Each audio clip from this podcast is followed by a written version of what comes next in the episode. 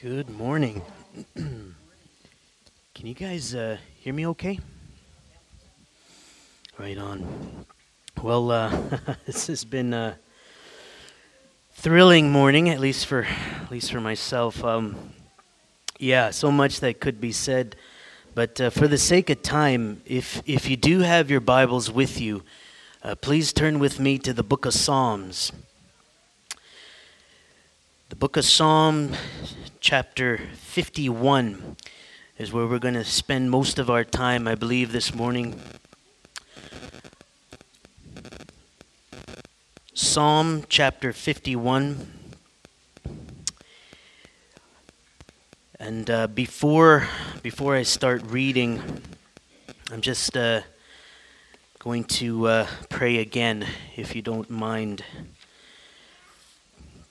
Again, Psalm chapter 51. Father, again, uh, just in the name of the Lord Jesus, we come. And uh, not just that I would come, but that we would come collectively before you, taking you up on your offer to approach boldly to the throne of grace for help in time of need. Um, yeah, we, uh, we recognize, um, or at least I'm sure most of us recognize, uh, unless you speak this morning, um, that all of this will just be a religious circus. All of this will just be a, well, just simply a waste of time. And so, Lord, um, yeah, I, I don't want to like the sound of my voice, and I don't think anyone here wants to listen to a talking head. Um, Father, you said if anyone speaks, let him speak as the oracles of God. You're the one that's intimately acquainted with each need represented this morning. Um, we read that you know our hearts, you're greater than our hearts, and you know all things.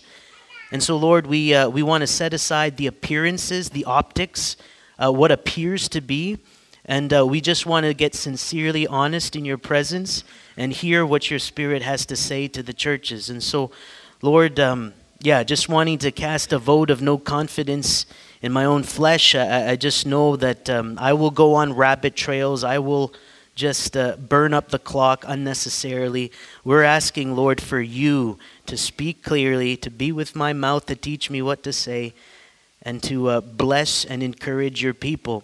Uh, even as we've witnessed this amazing testimony of your grace, uh, the fact that your gospel is your power unto salvation, that you're still in the business of making individuals new creatures, new creations in Christ. Um, Lord, we just ask that you would keep going, that you'd keep doing this, you would keep doing what you're really good at. As we read, you are mighty to save. And so, Lord, asking not for information this morning, but for transformation. Asking, Lord, that uh, our minds would not merely be engaged in our attention, but also our hearts and our consciences. Uh, so we commit ourselves to you in this time, and we do so in the name of the Lord Jesus, the only hero in this story. Amen. Psalm chapter 51. And uh, I guess I'll just say from the outset if you're anything like me, anytime a lengthy passage of scripture is read, you probably have the tendency to tune out. and I guess my encouragement to you would be please don't. please don't. Um, we read in the New Testament on more than one occasion the value of the public reading of the scripture. Paul would say to Timothy to give attention to reading. We read in the book of Colossians that that letter that Paul wrote for the church in Colossae was to also be read in the hearing of the church in Laodicea, not too far away. Um, in the Old Testament, examples of the scriptures being publicly read and it's actually worth studying the responses that you see.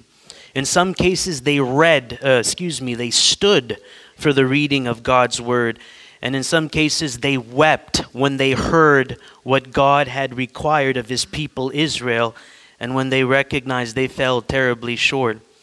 One example comes to mind King Josiah, who, after hearing the law of God read, tore his clothes.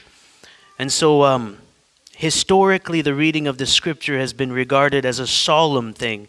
It's been regarded as something not to be trifled with, and that's just, just my encouragement to you as we read this passage. Psalm chapter 51, and this is a psalm of David. And he writes, Have mercy upon me, O God, according to your loving kindness, according to the multitude of your tender mercies. Blot out my transgressions. Wash me thoroughly from my iniquity. Cleanse me from my sin. For I acknowledge my transgressions, and my sin is ever before me. Against you and you alone have I sinned, and done this evil in your sight, that you might be justified when you speak, and that you might be blameless when you judge. Behold, I was shaped in iniquity, and in sin did my mother conceive me.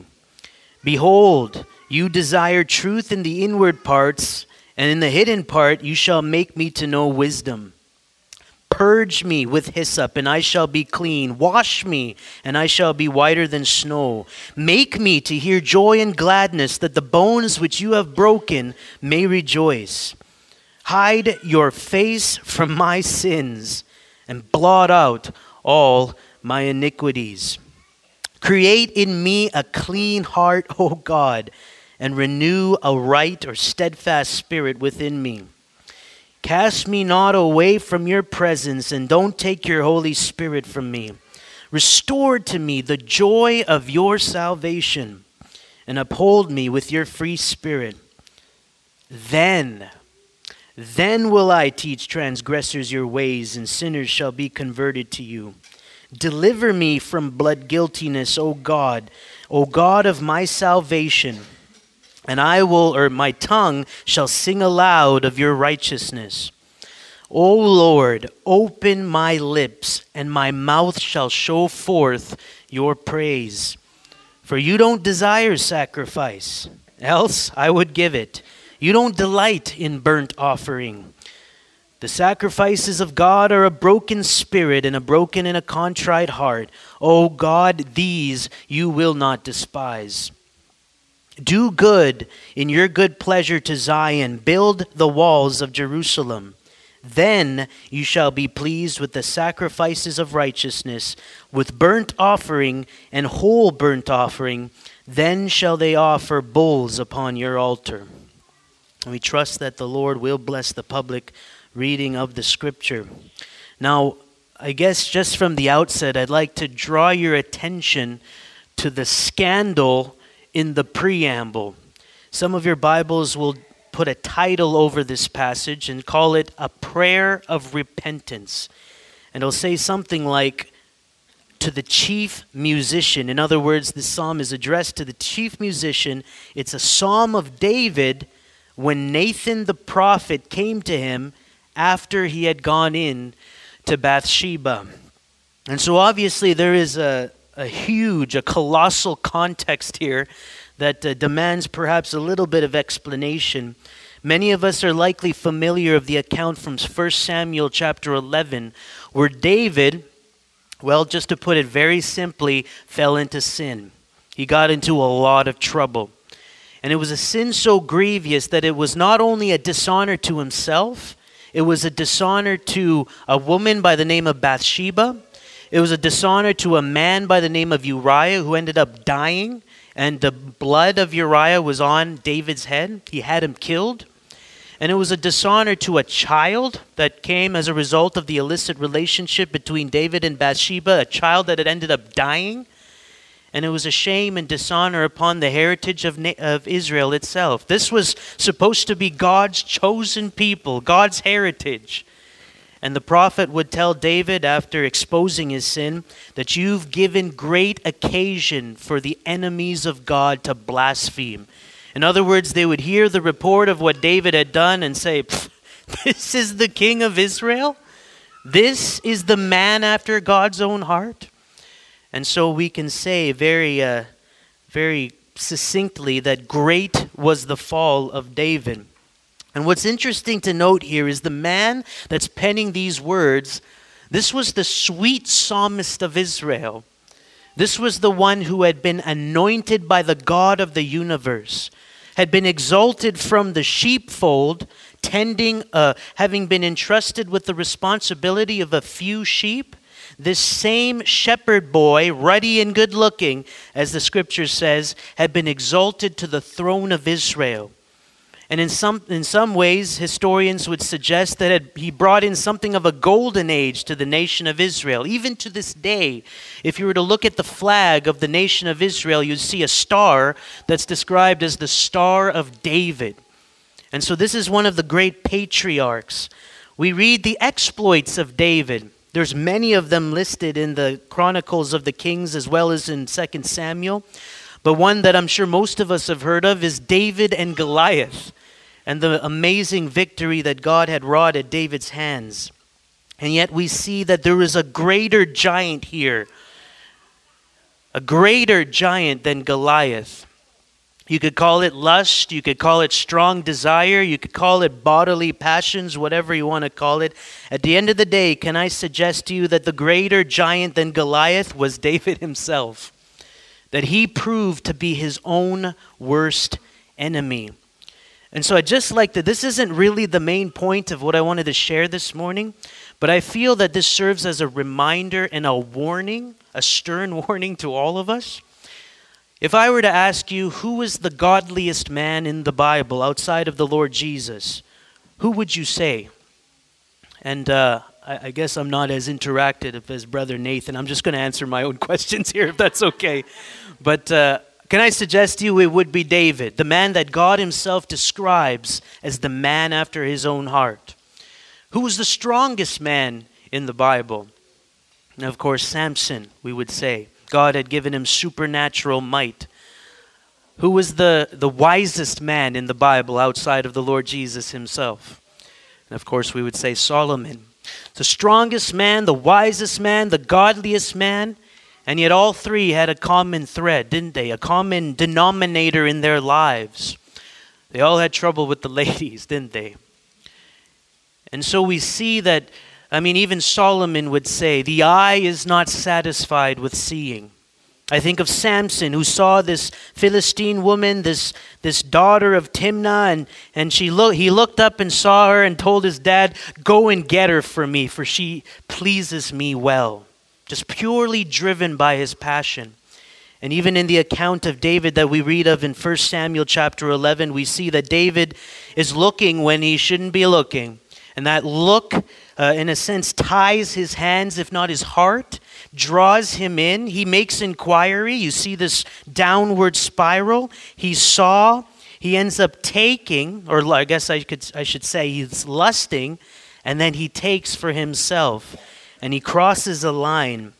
And can I suggest to you that the damage that was done as a result, and some of it was irreversible, and he would pay the price for it, or at least suffer the consequences for the rest of his life. Now, all that to say, I guess all I would, if I could just summarize from the very outset, if any man te- or any woman thinks he or she stands, take heed lest he fall. I really believe there is a solemn warning for us here. But beyond this, when I read this psalm, as we've heard it read in our hearing, can I suggest to you that this isn't merely written with ink, but ink mixed with tears? That this is the heartfelt expression of a man whose conscience is literally on fire. This is someone who's really feeling it. He recognizes, I've done wrong.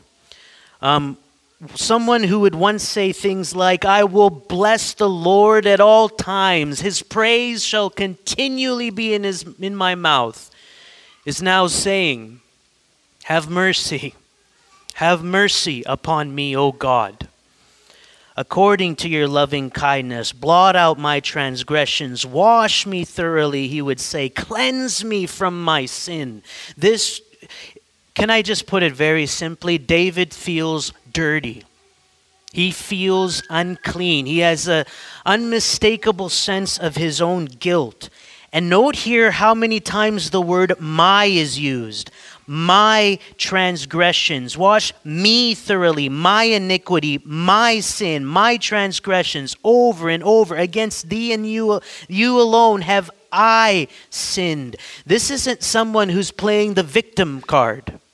And this is very important. This is someone who is taking responsibility for his own personal sin. Now, in all of our lives, I think we can say, probably accurately, that we have suffered on account of the choices of others. We have, as a re- in a sense, suffered on account of other people's sins. And there's a real sense in which we have been victims. And I don't want to under, undermine that in any way. Some of us still bear scars from the way we've been treated in one form or another. And I do not want to just dismiss that. But at the end of the day, we have to come to a place, all of us as individuals, where we're coming clean with God and saying, It's not my brother. It's not my father. It's not my sister. It's not my teacher. It's not the policeman. It's not the lawyer. It's me. It's me, O oh Lord. I have sinned. I have committed iniquity. I need to be made clean. The need for personal responsibility. I guess the question I would ask is this is obviously the, the words of a man who has known the favorable presence of God someone that has enjoyed the Lord, has had experience with the living God, and has now something of a that connection, that relationship has now been fractured, it's been marred. He describes it as something of a broken bone. God has broken a bone. This person does not have a physical bone broken in their body. Can I suggest to you they're expressing the, the sense of, of, of, a, of a fractured relationship, distance with the living God whom which he once enjoyed. Is this a description of you this morning? I know in the New Testament the Lord Jesus would upbraid a church that was very active, the church at Ephesus. You could say they had a full church bulletin. Their every day of the week was filled with all manner of spiritual activity. And yet the Lord Jesus had an indictment against them. They had left their first love. You could say, in the language of Jeremiah, the prophet of old, they had left the love of their first espousals, that, that freshness, that reality they would once felt, that unmistakable sense that God was near and dear that they were known by the living God, that his banner over them was love, that they were fully and perfectly accepted, and now it's gone. Do you know this? That do you feel this? Perhaps when you first believed, when you first believed on the Lord Jesus, you, you knew, yeah, it was, it, I, it's me, Lord, I agree with you. I'm the sinner, you're the Savior. And by faith, you took him up on his offer, his free offer of salvation through faith in Jesus Christ. That unmistakable sense that that 10,000 pound load and burden that was on your shoulder had suddenly been lifted you had experienced what the, the, the, the songwriter describes burdens are lifted at Calvary. I think of the testimony of one young man who was, I guess, traditionally Muslim, but ended up just living a worldly life in the United States. And uh, through the course of time, he came to faith in Jesus Christ.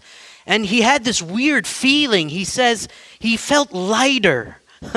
And so he phones up one of the, the, the leaders at the local church, that uh, individuals that had been investing in him, pointing him to the Lord Jesus.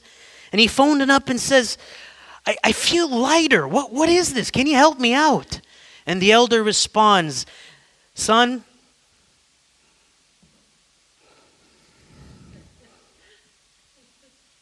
that's the weight of 27 years of sin being lifted off of your shoulders removed as far as the east is from the west. Do you remember that?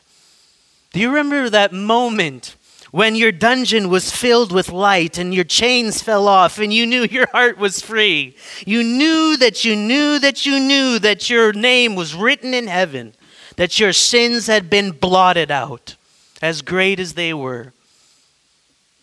David knew. And now that sense, that enjoyment, that delight was gone. And so he describes it as a broken bone, and he's begging, he's pleading, he's entreating the Lord, wash me thoroughly, cleanse me, take this away from me, remove the shadow upon my soul. But what's interesting here is that his appeal is not hopeless, it is not in vain. Uh, uh, he, he's not uh, pleading and searching and knocking with, with this, this thought that the door will never open. He's appealing to the known character of God. See, David, the man after God's own heart, had experienced God, and he's able to say, Oh God, according to your loving kindness, have mercy. See, David had experienced God's loving kindness. He knew the kind of God he was dealing with. He says, According to your tender mercies, blot out my transgressions. Mercies, of course, being where God withholds from us what we justly deserve because of our sin. Grace or loving kindness is when God shows favor towards us, bestows blessings and benefits and gifts on, on us when it's the last thing we deserve. We have nothing wherewith to give Him in exchange for it. It's just His benevolence, His kindness, His goodness. And so David appeals to God on the basis of what he knows He is.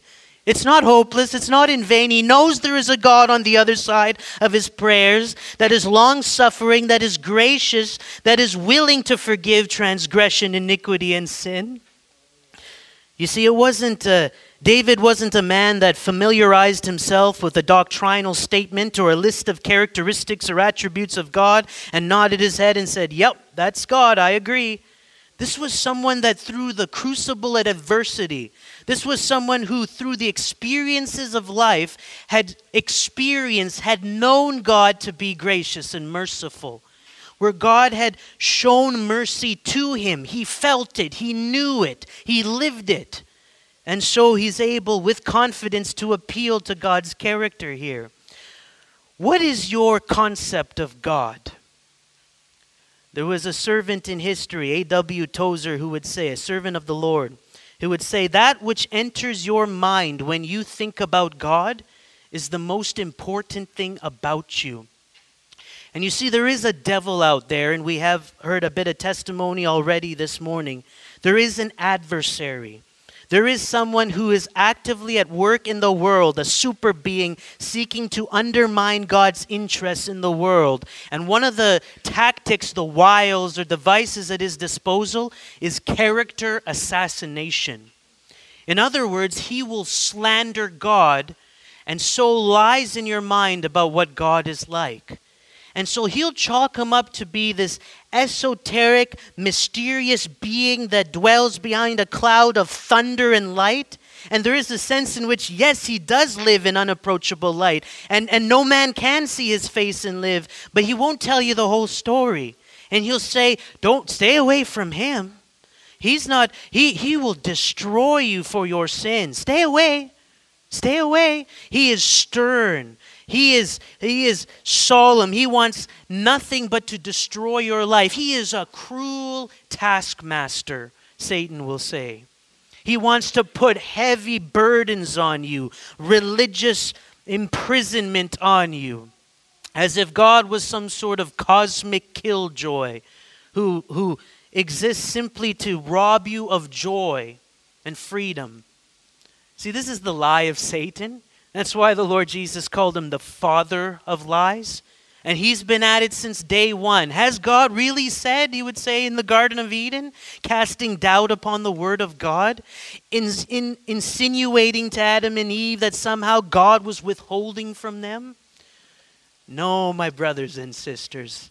This God is described by James as the father of lights.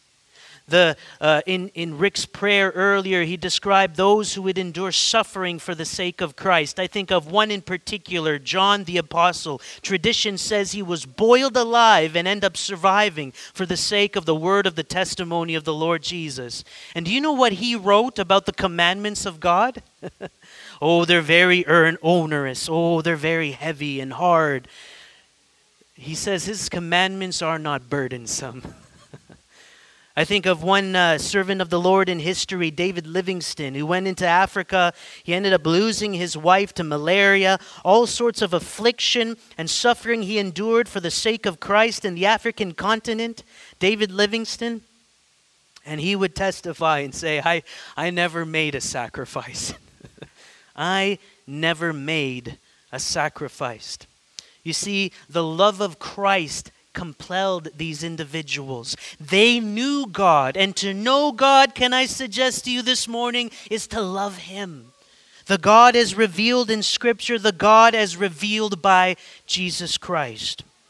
But I don't want to get too ahead of myself here. One phrase I wanted to highlight here in verse 6 and David is appealing to God's desire, the fact that God desires truth in the inward parts. This is so important. This is the difference between religion and a true, vital relationship with the living God. See, religion is all about the outward. Go to church. Make sure you pray. Oh, read those read your Bible. Do this. Get on that hamster wheel and work and work and strive and strive and try and try and maybe one day, maybe, maybe, but you can never know for sure, God will let you into heaven. That's the devil's lie. Speaking of the devil's lies, that is religion. That is the empty yoke of unsatisfying human achievement to try and earn God's favor. See, God is interested in truth in the inward parts. he wants reality on the inside. I find it amazing that the Lord Jesus, I mean, he describes himself as meek and lowly of heart. Uh, something that convicted me earlier this week was reading how there was children that were like wanting to get at the Lord. There was something about him that was so attractive that even children were wanting to get on his lap. And, and the, the Lord Jesus' disciples, they're like, kept him back and actually rebuked the children from coming to him. And the Lord Jesus, it says there in Mark that he was greatly troubled when he heard that the disciples were trying to keep the children away. This is the heart of God revealed in the person of Jesus Christ. And yet we read that uh, we see that in the Lord Jesus' interaction with humanity, his words were, they marveled at the gracious words with which he spoke. He was full of compassion. He was moved with compassion, as we read earlier. And yet, when did he I don't know how to say this reverently, but when did he get upset? When dealing with the religious community. Matthew 23 is this scathing indictment against the Pharisees, the scribes, the rulers, the, the members of the spiritual leadership of the nation of Israel that should have known better, that knew the scriptures, and yet did not know God. And the Lord Jesus would describe them as empty, uh, as, uh, as uh, whitewashed sepulchres. You can imagine a tomb. And what do you keep in a tomb? Dead men's bones is what you keep in a tomb. Decomposed flesh is what's in a tomb. And yet on the outside, ornate and beautiful and, and whitewashed. The Lord Jesus used that illustration as an analogy of the nation of Israel excuse me, the Pharisees, the scribes, those that were in spiritual leadership. And really, it's no difference today, isn't it? Isn't it amazing? A lot of the scandal, the immorality, the abject, inappropriate, horrific treatment of individuals in the world, so much of it is a result of the religious community. Among those that are supposed to be in some sort of spiritual leadership or oversight, the amount of abuse, the scandal, and, and, and for this reason, the name of God is blasphemed among the nations as, as a result. If it's not, oh, all the church wants is your money, it's, oh, church filled with scandal and abuse, is what that is. Stay away from those pedophiles. Stay away from those abusers, hypocrites. This is how the, this is when the Lord Jesus would get upset. He would call out the Pharisees on their double standard. The fact that they would put burdens on people heavy to be borne but would not touch them with their own fingers. They were dirty on the inside, they were filled with extortion and excess. And I want to say, make so clear this morning that true religion, a true relationship with the living God, does not just address the outside what we do and what we wear and what we where we go it addresses the inside if you think this morning, if you're of the opinion that following Christ, being a believer in Jesus, having a relationship of God, is defined as giving up all the sinful things you love so you can pursue all the religious things you hate, then you've completely missed it. That is not what's being testified of this morning when we have uh, Chad and Maureen identifying with the Lord Jesus. Not just that they've trusted in Him, but now they're both new creations in Christ. The old Maureen, the old Chad is gone and done away with. They are now new creatures in Christ, new creations. All things have been made new. And just as much as the miracle of creation that we see described in the book of Genesis, where God spoke, He said, Let there be light, and there was light, and all the universe followed the commandment of God. In the same way, God shines into the heart of the one that trusts in Him, shines the light of the glorious gospel, the knowledge of Jesus Christ, and He says, Let there be light, and they're born from above. They're raised spiritually from the dead. Their spiritual eyes are open, and suddenly the same Jesus that used to be an idea, just a figment of religious imagination, just a picture drawn in Sunday school, is suddenly the living, breathing 3D God incarnate who came into the world, not just to save sinners, but to save me. He is now my own personal Savior. I've entrusted myself to Him, and now, as Peter says, He is precious. He is not an addition to your life, not the cherry you sprinkle on top of your life, not just one of many hobbies or many interests. He suddenly, Christ becomes your life. He moves in, and you're under new management now. And if this is not the experience you have had, can I suggest to you, you have been sold a bag of goods? Can I suggest to you, you just got the wrong thing? You've missed it. Paul would describe, Paul had a lot to give up. He used to be Saul of Tarsus, you might remember. And he had a lot of notches on his, his belt. Pharisee of, or excuse me, Hebrew of Hebrews, schooled at the feet of Gamaliel. Probably had great portions of the Old Testament memorized, if not the entire Torah. And yet he would go on to say, Yeah, yeah, I might have excelled more than all my contemporaries, but now pff, I count it all as dung in exchange for the excellency of knowing Jesus Christ.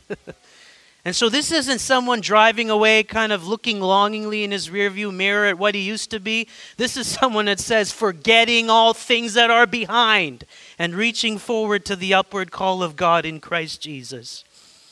God desires truth in the inward parts. And can I go a step further? Only God can produce that reality in the inward parts.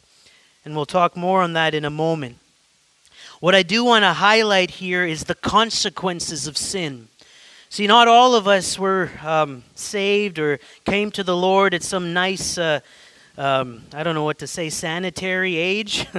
We're, uh, I, I know some of us know Brother Ron Hampton in Winnipeg, and he would share his testimony of coming to the Lord as I was saved from a life of addiction and drunkenness and immorality. And he would go down the long laundry list and he would say, and then he would say, I was saved at the age of six. And so what he meant was he ended up avoiding all of that because he was saved earlier on. But many of us, unfortunately, we can't say that. We've had a lot of experience, a lot of iniquity under our belt. We became wise concerning evil. We became well learned in the school of this world, in the school of serving Satan. And yet, Paul would, and there are real consequences, aren't there? David here, I mean, he's coming clean with the Lord, and, and as we'll see later on, the Lord restores him, and it's amazing, but there's still scars, isn't there?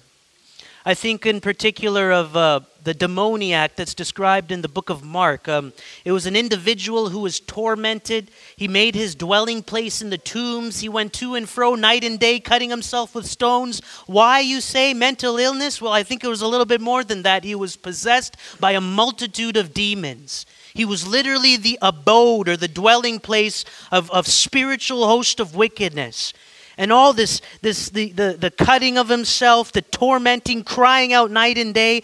In a moment, the Lord Jesus heals him.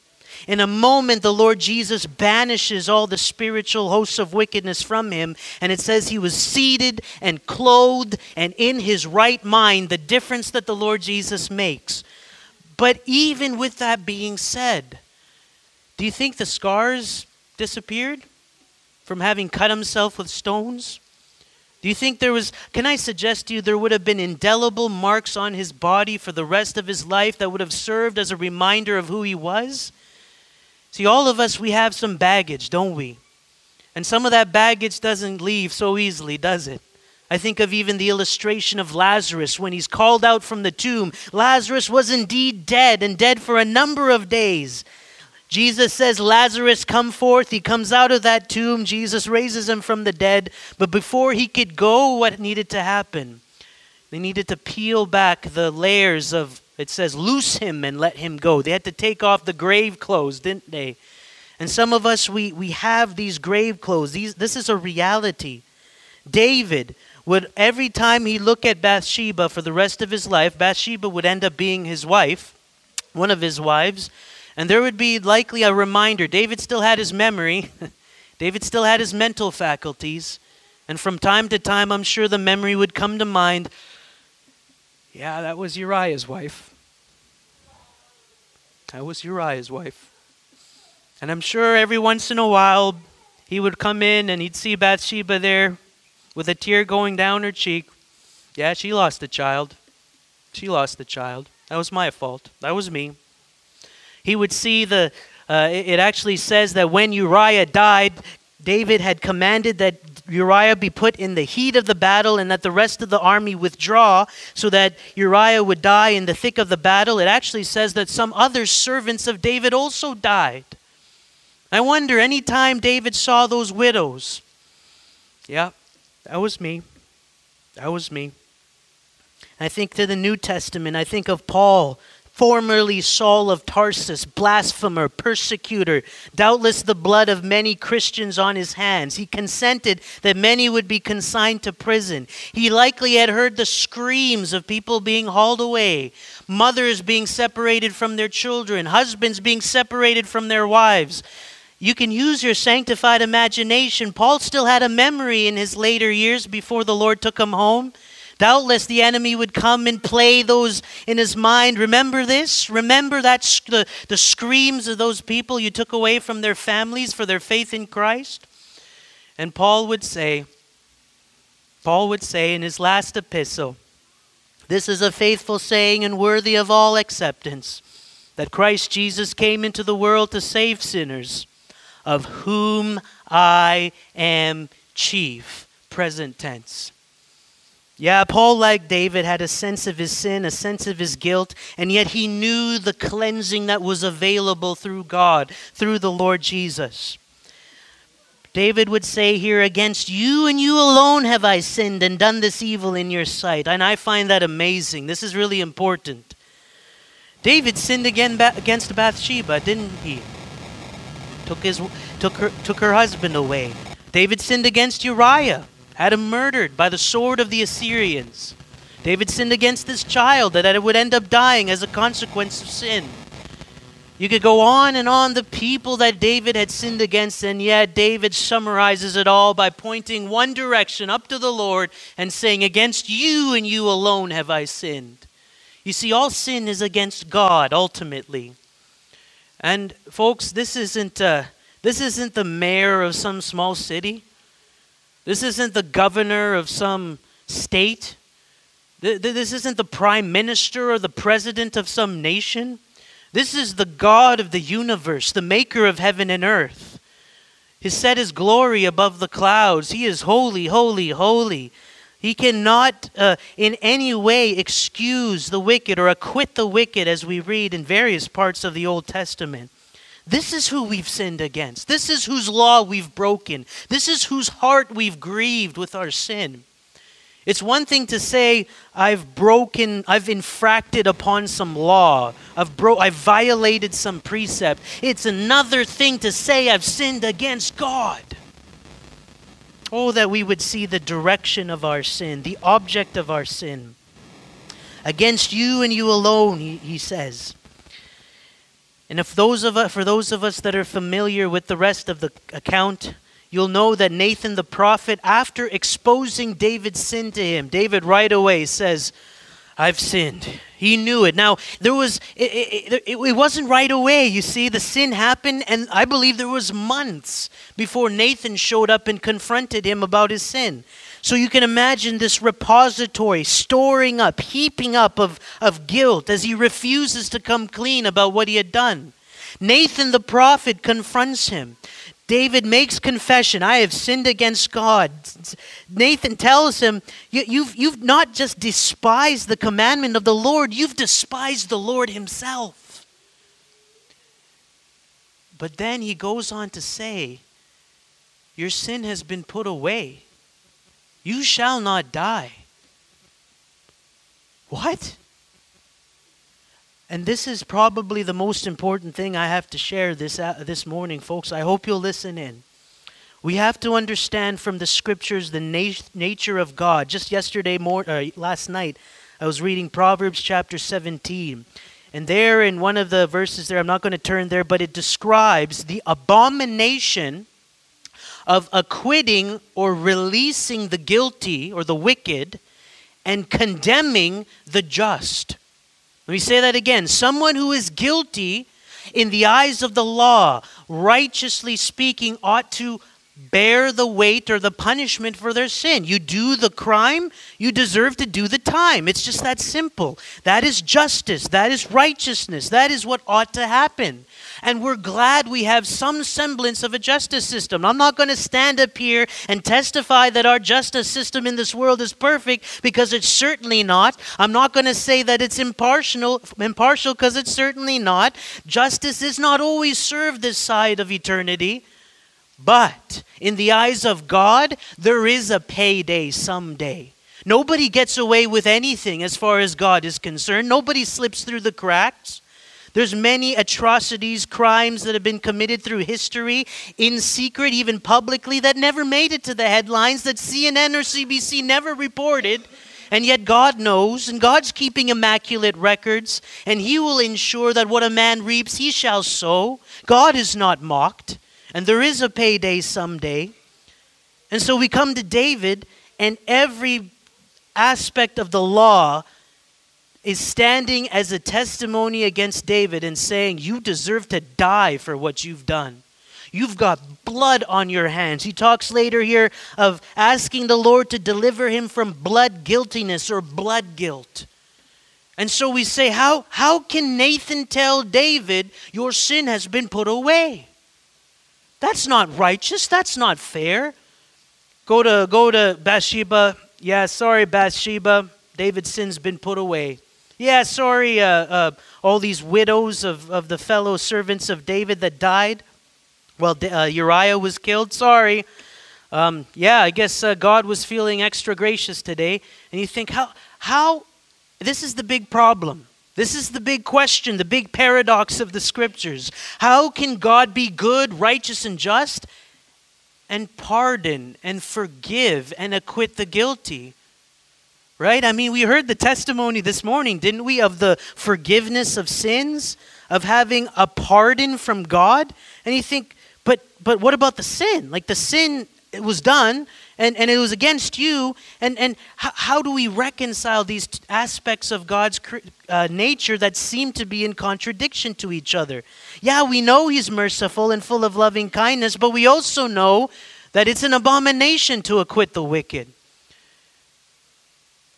I hope we see this morning that we're numbered among these wicked that deserve the condemnation and the judgment of a holy God. How can we go free? How can our sin be put away? Can I suggest to you the reason? Imagine, use your sanctified imagination. We talked about the lies and the slander of Satan. And I can imagine, we read a little bit about this in the first chapter of the book of Job, of, of Satan appearing before God and accusing God on account of Job's servants, in some case, accusing God's servants on account of God. And, and, and we, we, he's described as the accuser of the brethren. And I can just imagine Satan before God looking down the corridors of history and saying, How can you call Abraham, for example, your, your friend? How can you call Moses your friend. I mean, Abraham, you know that whole thing that happened with Hagar. And even today, the whole Middle East is a testimony of the fact that Abraham did waver in unbelief. Abraham didn't believe God perfectly concerning his promise. Moses, you mean that murderer that hid the carcass of the Egyptian under the sand? Thought he could get away with it? David, really the man after your own heart? Really the murderer, the adulterer, the fornicator, and the list goes on? Really? Uh, Noah, this one that found grace in your eyes? Look at him. After all you did for him in delivering him from the world of the ungodly, he's going to get drunk and make a shame of himself. That ended up being a stumbling block for one of his sons. And the list goes on and on. The accusation of Satan and you can imagine it would seem that the heavens are silent. The heavens are silent. This, this stuff happens here with Bathsheba. The heavens are silent. God restores David, and Satan says, what, what? Hello, I thought you were righteous. I thought you were just. I thought that you, it's an abomination to you to acquit the wicked. And can I suggest to you, the accusations would have continued and continued and continued until there was one who came who was born of the seed of David according to the flesh. David's greater son. A man, a God man, who never had to say, Create in me a clean heart, because he was holy, harmless, undefiled, and separate from sinners and never did a thing wrong never had to ask for forgiveness. Nothing like you and nothing like me. Moral excellence, perfect in every way, everywhere you turn him. The man Christ Jesus, God's Son, God in, uh, incarnate or revealed in the flesh. And he got up, was nailed to a cross and I know we have depictions of the cross. Some of us perhaps have crosses tattooed on our body. Um, and, and, this is a very common thing, perhaps on a necklace. I've asked a number of people over the years who have these different sort of emblems, well, what does the cross mean to you? And most folks can't give me a straight answer. Can I suggest to you the cross is the answer? The cross is how God can reconcile these seemingly contradictory aspects of his character. How he can be just and yet the justifier of those who believe in Jesus. Because you see, when Christ was dying on the cross, as historically we understand he was crucified, which was a form of Roman capital punishment, it wasn't just a bunch of evil guys nailing a man to a cross as if he was a criminal. He, this was intentional. This was by design. He was delivered up, as the writer of the book of Acts says, by the, the, the counsel of God, that the Lord Jesus, though crucified, hanging in weakness, would actually be hanging there as the captain of our salvation, orchestrating the redemptive affairs of the universe. You say, How? How could that be? Because when he's hanging there, he is bearing, carrying in his body your sin on the cross. Now, understand this, please. This set me free. Please understand this. If Jesus Christ, God revealed in the flesh, perfect in every way, is carrying your sin, who isn't carrying it now? Jesus, you're not sharing the load with Jesus. My own arm brought me salvation, as we read prophetically in the scriptures of Isaiah. In his own body, he carried our sins on the tree. And at the scripture that uh, Nathan made reference to earlier this, uh, this morning from Isaiah 53, it says he was pierced for our transgressions, he was bruised for our iniquities. The chastisement or the punishment for our peace was upon him. And so he is being offered instead of us. Do you understand this? God's holy wrath and indignation uh, against our sin, instead of being poured out on your head, the sky ought to be falling on our heads because of our sin. It's instead falling upon the Son of the living God. We read, the writer of the Hebrews says he was offered without spot to God. He was Christ, our Passover, sacrificed for us, meaning God's judgment passed over us and fell on him. It is by his stripes we are healed. And so now God can say to Satan, I crush you under my feet. I spoil you and principalities and powers. I, by death, my son's death, am defeating you who had the power of death. Because now my son has given a ransom for their sins including David's sins, including Noah's sins, Abraham's sins, Moses' sins, all sins at all times. We many times it was mentioned even this morning, past sins and future sins. All sin was laid upon the Lord Jesus. The Lord Jesus bore it in our place, and now we, if we would take God up on his offer, we can be free. This is how Nathan can say to David, Your sin has been put away because it's God looking down from heaven and is passing over the sins previously committed, and then in a future day holding up his son and saying, This is how I can be the just and the justifier of him that believes in my son. And so I guess the question I would ask this morning will you not believe in him? will you not trust in him? You say, Well, come on, you're, you're, you're preaching to the choir here. What does believe in Christ mean to you? Nodding your head at a doctrinal statement? Saying yes cheaply and never thinking of Him again?